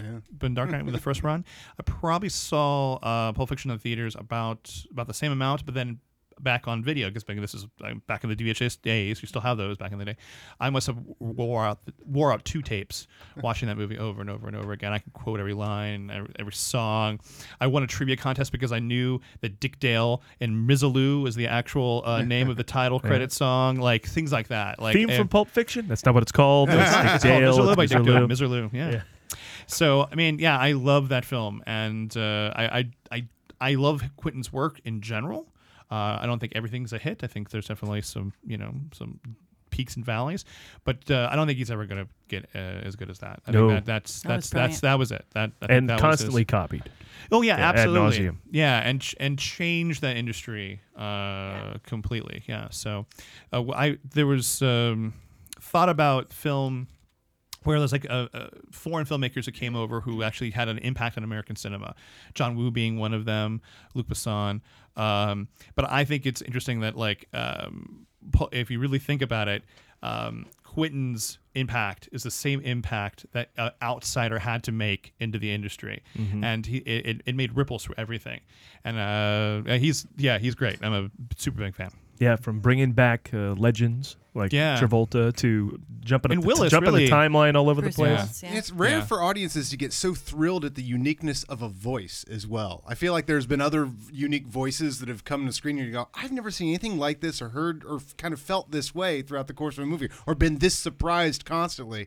I think none of us knew how funny that movie was going to be when we went to go see it because we knew there was like a crime movie and it was like, oh, the guy from Reservoir Dogs and all that sort of stuff. But I mean, and then the moment when he shoots Marvin in the face, I mean, I, I've never heard laughter like that because nobody saw that coming in a Yeah. movie they didn't see coming to begin with. Any Yeah. part of that. And then it's followed by classic banter. Yeah. The two of them just yeah, having to deal with the cleanup. Too Since funny. you mentioned Pulp Fiction, have I told my Magic Castle Quentin Tarantino story? I don't No. know. Okay. I don't think was going to save this for after the show, but you mentioned Pulp Fiction as, Sure. your, as your favorite show. I was r- at the at the castle back in March, and Quentin Tarantino was there. I heard you were the guest of Teller. Yes. Okay, sorry. Is- is- I'm sorry. Has that gotten out? Okay. Ah, I'm a little Sorry. embarrassed. A little embarrassed. I But tried to get in because I knew Edward Teller. My dad knew Edward Teller. That didn't Yeah, do Edward anything. Teller. I don't know. I don't know. They didn't- Uh, so you're th- for those of, of you not familiar, you sometimes get herded into the palace of prestidigitation. Or the Palace of Mystery? Palace of Mystery. Palace of Mystery and the Parlor of Prestidigitation. So you kind of end up being with the same people the whole night. Sure. If you do the the schedule correctly. So we were always around Quentin because he got out of dinner when we got out. He got into the, the palace when we got in. He, and then straight from the palace, you always go right over to the parlor because the, of the timing. Anyway, very quick version of the stories. We get into the parlor, and the guy's bit is a briefcase that when he opens glows gold. and Quentin Tarantino is sitting three rows up from him, and he's looking around like, "Is this is this is this for me? Is this why this is happening?" The kid was probably 24, had no idea who Quentin was, had no idea what Pulp Fiction was, and just did this bit. I'm losing my mind because I'm like, this is the Wow. funniest thing in the world. And then he calls somebody up eh, to look into the case. And I'm thinking, please, for the love of God, just say, we cool. like, like when he looks into the briefcase. like, Yeah. we cool. Yeah, of course. We cool, Vincent. We cool. Yeah, we cool. cool. Nope, didn't happen. Oh, man. Wow. Lost reference. Yeah, Quentin Tarantino's sitting three way, three throws away from a guy with a glowing briefcase bit at the parlor of prestidigitation. See, that's just how clueless magicians are sometimes, though. That's what I'm trying to say, guys. That's what I'm trying to say. You've made my point for me. All right, let's wrap up the show the way we know uh, how to do it best. Our grand finale or finale. Karen's look at the birthdays of the people who make the movies. It's Karen's birthdays. Take it away. Karen's birthdays. It's time for Karen's birthday. Karen's birthday. Karen's birthdays. It's time for Karen's birthday. Karen's birthday. All right, let's start off our week of birthdays by wishing a very happy birthday to Michael Kenneth Williams, who turns 50, but can play anywhere from a gangster to a dancer. Now, some of you may be saying, who is that? I was going to ask, what would I know him as? He is in Boardwalk Empire, Oh. Chalky what? Right? Chalky. The is that- Wire. Uh, I thought so, yeah. No, does he have a 12 stage name I might be familiar with? You're gonna you're gonna know him from 12 Years a Slave, maybe 2014's RoboCop, or as that handsome black man with the facial scar. I would just say Bart doesn't know anyone from any of those. Ah. ding, ding, ding, ding, ding, ding, ding, ding. You don't know him as the guy with the facial scar. He's got a big old scar up his face. From what? From Everything? The His two Wire, big things from are The Empire. Wire and Boardwalk And Empire. Boardwalk Empire. I haven't seen either. All right. Well, Told you. He's great. Paul, would you like to RoboCop? know how he got the big crazy scar up his face? Yes, please. I will tell you. He was acting immaturely because he had been drinking with his friends at some bar between himself and another group of gentlemen. They got into a little bit of a fight and he got jumped and they cut him with a razor. Like a real fight scar. A real fight scar from the top of his head to his neck. See, I had heard his father used to be a bit of a drinker. No, Dark no, Knight no. reference. but um, he actually, when I made that joke about him being a gangster to a dancer, he actually started off as a dancer for Janet Jackson's Rhythm Nation tour. Wow. What? How cool is that? Yeah, and he actually left school to pursue a career as a dancer. And uh, during that year, he was intermittently homeless, as all actors, dancers, and magicians are at times. True. Happens. And uh, he actually And went Rhythm on. Nationists. and Rhythm Nationists. He went on tour with Akam Slim Sims. I don't know. Too blind to see tour, and he also did choreography for George Michael and Madonna, as well as some modeling work. Oh, so this he's guy, gay. real handsome guy. Yeah. He is not gay. Oh, I'm sorry. I thought that's what I was are- being told. Sorry. He also. this was kind of cool. Are you getting a feed? I'm aware that was a thing. It's just in. What's the feed Apparently saying, he's Christian? If gay. you go, uh, what would happen? Michael also turned down the lead role in Django Unchained. Perhaps then you would have known who he was. I would have. But Why would he- you turn that down? He was doing Boardwalk Empire. Oh. So interesting that Jamie was not So a number more one famous choice. person? Ah, that's what Wow. they're saying. Yes. That's Ah. Well, he turned it Yes. down after Jamie got it. I will tell you this. I've turned down a lot of rules this week. he was once interviewed, and after all those credits I gave you, they said, "What is uh, the most embarrassing embarrassing thing you've ever done? Something that you are ashamed of?" And he says, "I'm not really ashamed of anything, but there are some pictures out there of me in hammer pants, so that's something that's cringeworthy." Not as cool as the Rhythm Nation outfit. No, no. Which I think I'm going to go as for Halloween. That's pretty good, right? It's We- good. Let's, we're all doing Rhythm Nation. Let's all do that. Absolutely. Yeah, we'll even learn the choreography. And also, let's wish a very happy birthday Oh, wait to a minute. Mike, someone oh, else. You got to be kidding me. You're not done with. You're That's done with all- Michael Kenneth yeah. Williams? Is that okay? He was just in Ghostbusters. Oh, that's right. He was Was he? the security guard. That's probably why He I picked worked him. with Matt Walsh. He Was worked Matt with Matt Walsh? Oh, Walsh. that he is was him. the Ghostbusters. That he is a was great the one. line. I thought that's why you brought had- him up. Oh no no, I didn't even think about it. That's probably why I did his birthday because whenever I can't find someone Do you in know how the- many laws you're violating? I don't know, like two. No. one. Two. No. No, it was just- two, resident. Just stay with Is it two? and then I love how uh, she doesn't even speak. She just touches Matt Walsh, and he's Yeah. like, "Don't touch me." It's okay. Anyway, yeah, happy. I I have Ghostbusters. I lost my mind. I- that's Yeah. why I picked him because he's funny Oh, in that. Do you know? You didn't see Ghostbusters, did you? Not yet. You are dead to me. Oh, All that's, right. I've been watching it over and over again on planes. I love Ghostbusters. Yeah, I, it, it, we, Wait, wait, we, wait, go to, wait. we go to Dragon Con every We're year. talking me, about me the and my new one. girlfriend. Yeah, the new one. Okay. Yeah. That's already it- on planes? Yeah, it's already Yeah. on planes. Me, me, uh, I, my uh, my girlfriend loves uh, Ghostbusters, I do. and uh, and she, we, Your girlfriend is awesome. by Yeah, the she way. is, I and love uh, that. she she I made her the uh, the outfit for the new ones. Yeah, we- she wore that at Dragon Con. I have pajamas like that. Yeah, it's pretty great. Oh, Ah, you Yeah. guys are the best. And multiple viewings really helped that movie because love you, it. It really like and I does. brought this up before, Seven but you get times in the past theater. Yeah. Seven. I'm very proud of that. You get past the idea that it has to hit all these signposts for It's a so Ghostbusters good. movie, and you just enjoy all the jokes, well, of which there are a ton. I, I think it's 90% good, and then the ending is so bad. Too much special effects. The ending is so so Thank so you. bad, Yep. and and uh, but everything else up until that is actually it's a really decent movie, and if Thank you weren't you. comparing it to the original one, it would uh, I think you'd have it would be much better. You're my favorite guest. There you go. Ah. Who else's birthday is it on? I don't know, but that was exciting. Okay, let's also wish a happy birthday to Mary Elizabeth Winstead. Oh, yes. Who turns 32 but can play anywhere from a ballerina to a scream queen. Ha- Bart, have you ever heard of Mary Elizabeth Winstead? Let me help uh, you. She said Winstead. Mhm. Wasn't she on the Daily Show? She was known as Ramona Flowers in Scott Pilgrim versus the World. Okay. Did you wait, see that Scott Pilgrim Nope, versus the didn't see World? that. She was in Was she Smash. naked in anything? No, I don't think she was naked. I mean, Oh. she was in Quentin Tarantino's Death Proof. I saw that one. Okay, I don't know if she was naked though. Final Oh. Destination Three. No, she was naked in that release of the hack of all the. the Yeah. Oh, the things. phones. Yeah. so I Yeah, think- the I think iCloud it's out hack. there, yeah. Nah. She also was in a movie It's out Paul and there I with a saw questionable Winona Ryder. called Sorry. Alex of Venice. That was directed by Chris Messina. We saw that uh, at SAG. It was a really small little Yeah, screening. good indie film. Yeah, she was great in that. Um, I, it feels so bad that you don't know any of my birthdays this week, there, Sorry. Bar. I know. I ain't 10 gonna do. Cloverfield Lane. There you go. Yeah, she was in that. There you go. No? Okay. Anyway, some of her favorite movies. I just thought this was, she had a really good. Look her up though, Bart. Do. Eclectic. Yeah, this sounds like somebody I should have been aware You of. would like soon her. Get this. I thought these, a lot of times on IMDb, they put down who people's favorite movies are, and they're usually just kind of the same genre, but I thought this was kind of cool. She loves Sunset Boulevard, Fargo, Rosemary's Baby, Black Christmas, Alien, and The Shining.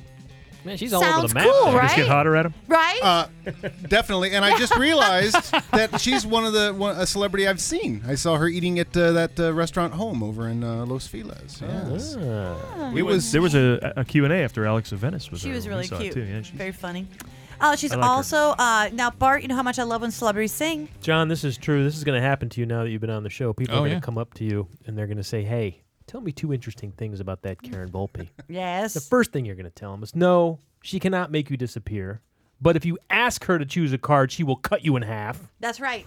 And then the second thing you're going to tell them I have Ghostbusters pajamas. is that well, that's the third thing. Okay. but in between the thing I just said and the Ghostbusters pajamas, you're going to tell them Karen Volpe loves when celebrities sing. I do. That's very good. Thank you, Bart. I do love when celebrities sing, and this time we actually have a singing celebrity. She Winstead has a recording career. She performs under the name Got a Girl alongside a Hmm. producer Dan the Automotor. John's I- favorite group. Dan, uh, the Automator. He's actually Automator? well known, I think. I don't know. I Yeah. don't- I don't. But couldn't name here's- what he does, but I know that name. Here she is singing Mary Elizabeth Automator? Winstead. I think it's Automator. Singing Did We Live Too Fast? And she's actually a good singer. You would love the video. It's super Oh. Ooh, I cute. like this. It's really cute. This is like um, It's retro. what was that? it's like Portis, little Portishead thing going on. Yeah. Yeah. That's not little Portishead. Anybody listen to Portishead? Nobody. Nobody No, trying to get I laid have in no college. Okay. I'm just gonna put this on. We're just gonna kick back. I'll just put on a little Portishead, light a few candles, be hanging out. Go Portishead. All right, that wraps into the showcast. Together we are the movie guys. Individually we are Karen Byron Mulvey. Preston. Bias.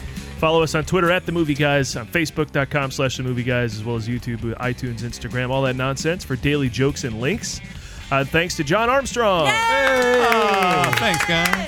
What do you what, what do you plug in? Is there a place to follow you on social? Do you have Uh, shows at coming up? Carjon, pretty much everywhere. So my website is Carjon, C A R D J O N, uh, and so that's it. At Carjon on Twitter and at Carjon and uh, the old. Uh, like, but the old Instagram? MySpace? Instagram. I don't know how to MySpace. Uh-huh, That's the uh-huh. old though. Uh, that is true about that. Uh, and then uh, obviously about the movie. Um, the uh, the movie is uh, Magician's Life in the Impossible, and it's available right now on iTunes and uh, Amazon, and you should uh, buy it uh, multiple times, over and over It was- again. yeah, it jumped up to number three after Oh. the, the premiere. Two, it got up Great. to two. Got up to two? Awesome. Got up to two, and then yeah. That's because they're all doing crazy Let's get it mind back up melds there on again. us. And we did. We didn't get a chance to say the movie is gorgeous. It's really good. I'm Well- so well done. amazed at the, at the that they shot over four years to have the the DP is very The continuity is talented. really good. And you know you do mention that it's the saddest movie ever, but I have to say there are moments that are very sad, but they're shot so thrilling in this sort of like it, they capture like the loneliness of it. They capture like everything's really well captured. That I, I forgot to mention that except earlier in the living room too. Oh, I will. I will. But, Uh, I will bring that back to that guy who's who uh, name I can't Christoph remember. Baden? yeah, I can't. I'll just. I'll, I'll, I'll tell Christoph that guy. Uh, yeah, well, couple that with the fact that it's just entertaining as hell. Everyone Yeah, should see it. Uh, and thanks, as always, to Steve Scholes for his comedy contributions to the show each week. And of course, we owe everything to Pat, Peach. And remember, you can always find us at themovieguys.net. Next week, the artistically titled Nocturnal Animals and the non artistically titled Office Christmas Party. and more. We'll see you then. I think I got one grandpa joke as we trail out here. We've been a bunch of cut ups here, but can you pick your favorite card? Is that not a good grandpa joke? Boy.